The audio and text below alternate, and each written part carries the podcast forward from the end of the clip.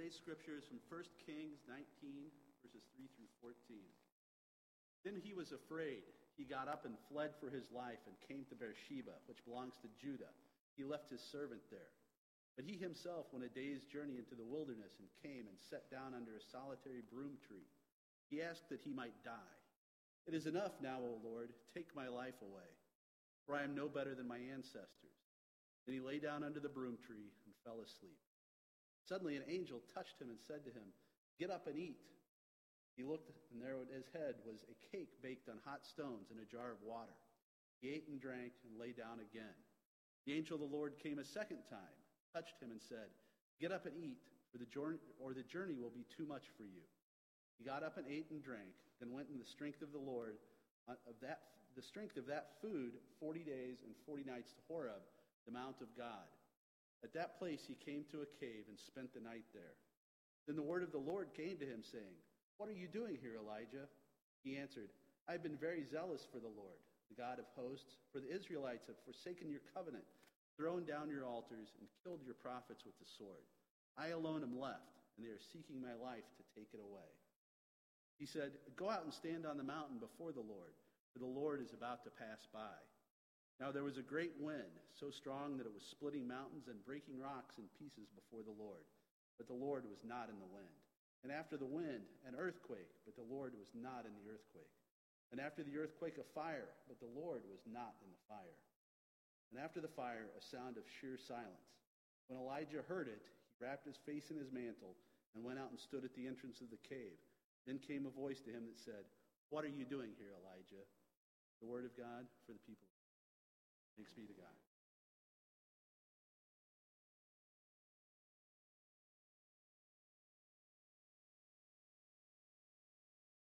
I love that story because here it is one of the great leaders of Israel, Elijah, and he gets to this place, this low place in his life where he wants to take his life. He doesn't want to live any longer. He asks God to take his life. Um, this story of Dear Evan Hansen is a story of some high school kids who are struggling with that question Do I want to live or not? and also about their parents and how they're trying to reach out to them and how to get them through high school and how to get them through this point so they can get on with life and enjoy it. Um, and one of the parts of this movie and play or musical, one of the, the, the songs I just love is Waving at the Window. And I'm just, we're just going to show just a little clip of this. I've learned to slam on the brake before I even turn the key, before I make the mistake, before I lead with the worst of me. Give them no reason to stare, no slipping up if you slip away. So I got nothing to share. No, I got nothing to say. Step out, step out of the sun if you keep getting burned. Step out step out of the sun because you've learned, because you've learned. On the outside, always looking in, will I ever be more than I've always been? Cause I'm tap, tap, tapping on the glass. I'm waving through a window. Oh, I try to speak, but nobody can hear, so I wait around for an answer to appear while I'm watch, watch, watching people pass. I'm waving through a window. Have you ever been there? Wondering if anybody, I mean anybody, is going to notice you. Putting a post on Twitter or Facebook and watching how many likes you get or hearts you pile up. Posting a Look from Brooke blog. Do you know I do write one, right? so I write that blog and I put it online, and so many times I watch, right? Literally checking it every hour, every half hour, sometimes refreshing it every 10 minutes just to see how many likes, how many comments, right? Um, how many hearts we get. Today's musical, Dear Evan Hansen, came out uh, seven years ago, and it has taken the teen and adult world by storm. Why is this so beloved? Well, first of all, the music is just incredible. You've got to listen to it. But it also, it's also because the show is about teenagers, and we've all been there. Evan Hansen, a teenager who we all either were or we knew as a kid. Um, some of us were like him, um, who walks through the school hallways totally unnoticed. A kid who comes to church and sits in the back corner of the chairs of the sanctuary, maybe even goes up for communion, and yet no one notices. Nobody seems to know their name. So one day, because he wants to be noticed, maybe, because he needs someone's attention, there's a tragedy at the school. Another outcast, Connor Murphy, dies of a depression disorder called suicide. And so Evan pretends, kind of just gets caught up in it, really, to be his friend. An innocent lie at the moment, really. I mean, he could have been a friend, right? Who would know? And then the suicide victim parents find out about this friendship, and because they miss their child and they want to get to know this uh, friend, Evan Hansen, who they've never met, and Evan wants to tell them, but he seems to give them so much comfort to know somebody who's a friend that he doesn't tell them. And he finds himself just caught up pretending for a while to comfort them. Now you might say, What? Terrible. How could he? He pretends he's this Tom Mercy's best friend to give comfort and gain acceptance. I mean, after the assembly, the, the video of his speech just goes skyrockets. I mean, everybody sees it. He gets so many hits. I read a review of this musical, and the critic was just outraged, right? That this musical and movie was a thing. I mean, Evan doesn't even, does everything wrong in this movie, he says. He, he lies and deceives a grieving family for crying out loud. Who does that? This critic is just appalled, disgusted. I don't think this critic knows teens at all. right? I mean, doesn't doesn't understand the human condition. Um, now, don't get me wrong. I mean, the critic isn't wrong, but he just doesn't get the gist of this musical and the songs. Oh, the songs. They speak to our human condition in such a, a gut wrenching realness. They speak to our basic human need to be found, to be held, to be known, to be noticed. We all have that in our genes. Thousands of trees fall in the forest every day, and no one hears them. No one notices. But we don't want to be one of those trees. We have this terrible fear at the bottom of our existential gut. And it's not just for teenagers, it's for all of us. Um, and it's this fear that if we go out into the forest and fall out of a tree, nobody will come looking for us. No one will be there to catch us. And some of us, well, we do crazy things to be noticed. I'm kind of one of those crazy ones. I, I'm a youth pastor, right, or was, and uh, I loved getting youth attention. And I know this is going to be a gross story, but I just want to warn you. So I'm in a van, right? A white van, of course, a youth van full of youth.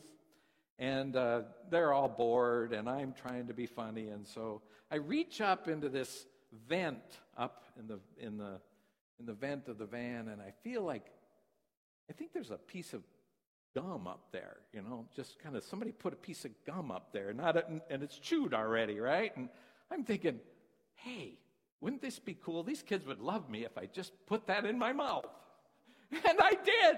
I stuck it in my mouth. And they all went, You are so gross, you know. And I thought, No, I'm noticed. I'll take it, you know. I'll take it. Um, yeah, we're, we're like that, right? I mean, some of us, maybe not you. we do not want to be Tom Brown. Tom Brown was a bachelor I once did a funeral for. He died alone in his apartment, and he wasn't found by anybody for 14 days because nobody knew who he was. He had, we had to draft four pallbearers to help carry the casket. Casket. Those four, along with me and the funeral home director, we laid him into the ground. There was no family, no friends, no one there to catch him. As I laid him to rest, I, I read this as kind of a message of protest. It's the Church of Canada Creed. You may know it. We are not alone. We live in God's world. We, we believe in God who has created and is creating, who has come in Jesus, the Word made flesh, to reconcile and make new, who works in us and others by the Spirit. We trust in God. We are called to be the church, to celebrate God's presence, to live with respect in creation. And risen, our judge and our hope, Jesus Christ risen and our judge and hope. In life, in death, in life beyond death, God is with us. We are not alone. And we're called to serve, love, and serve others, to seek justice and resist evil to proclaim Jesus crucified and risen, our judge and our hope in life, in death, in life beyond death. God is with us. We are not alone. Now, if Dear Evan Hansen had been written, maybe I would have sung these words, and we'll sing them a little later. Have you ever felt like nobody was there? Have you ever felt forgotten in the middle of nowhere? Have you ever felt like you could disappear? Have you ever felt like you could fall and no one would hear? Well, let well, let that lonely feeling wash away. Maybe there's a reason to believe you'll be okay because when you don't feel strong enough to stand, you can reach, reach out your hand. And oh, someone will come running. And I know they will take you home. And as I would sing that song or share that creed, I would hope with all my heart that up beyond Tom Brown's life and death, somehow he would hear those words and that song words he never heard on earth. And he would be surrounded by the hand and the love of, of God and caught and found by our God. That God we hope and pray in when we pray. And when we fail, that will be there. And then, just like I did then, I'd weep for a love and a hope that didn't make it that wasn't realized in that moment. Dear Evan Hansen is a musical written as a creed of hope for people who know what it feels like to almost give up. For a group of students who feel like the only reason they're going to be noticed is because they're good, uh, because they don't make mistakes, because they fit into this perfect box, and because they get good grades and have some special gift or talent, and not because of the basic need of all humans that we must be noticed, that we are human beings. We are awesome no matter what. You don't have to have a special gift. We just are. We're sacred. And that's who we are. Folks, the statistics are incredible, really overwhelming. Uh, suicides are on the rise, depression is skyrocketing, loneliness, that question, will I be found, is going through the roof of our lives right now. of our world. Eating disorders rising, rising, rising. There's so much pressure on our kids and on each of us to be gifted, unique, summa cum laude, a football star, a cheerleader, to make our mark, our own unique mark, that people of all ages and walks of life feel like they just don't make it, don't add up. And they pull the plug, they disengage. You know, you can disengage from life in a lot of ways. And you might be one of them. I read some statistics about moms out there. Man, there's a perfection mode of mothers, right? I mean, there's a there's an image of what a mom has to be. And if you don't live up to that, wow, it just comes roaring in on you. And if you aren't perfect, um, you're on the cusp sometimes. Just giving in. Somehow, the church's foundational message needs to be shouted at this moment in our lives from the mountaintop. Somehow, our number one message has gotten lost. You not alone. You will be found. Somehow we need to get our kids alone and apart from this pressure packed system and, and disease and teach this and immerse them in an ever flowing stream of true grace. True, you are lo- loved no matter what. Somehow, every Sunday morning, we need to throw off our have to climb ever higher clothes. And we got them here in Woodinville, believe me. Duvall, Snohomish, wherever we're at. Um, those clothes we have to wear every day of the week. We've got to throw those off and put on the clothes of grace upon grace upon grace on Sunday. Because on Monday through Saturday, um, fourth graders, and this just happened to one of our own, get spit on on the way home, in the bus, because they're in a new school. Because on Monday through Saturday, kids and adults divide into these little cliques on race and color and sexual orientation and age and height and social status. Emerson loves to say she's six and a half, or now six and three quarters, because I hate to say it, there's a division in her class already between six and three quarter and six. You know, they're making it always. That's what happens. Because in the Monday through Saturday world, the Tom Browns and the Evan Hansens of this world sometimes aren't seen or heard. Nobody is there to catch and hold and find. And that is our job. That's our creed. That's what Sunday people are all about. And that's what's inherently written on the front and the back of every follower of Jesus t shirt. A great big, fat, weird looking, cheesy looking, you are not alone. You will be found. A great big rainbow colored love wins, period. No commas, no buts, no ifs, no once you've come our way. No, if you would just accept Jesus Christ as your Lord and Savior and believe like we do, then we'll bring you into the fold. Then we'll love you with everything we got. No incompatible with Christian teaching. No love the sinner, hate the sin. No. No. No, just you will be found. Just you are loved. Just you are not alone. And we can't just wear that on Sunday, right? I mean, it's important for us to do that here.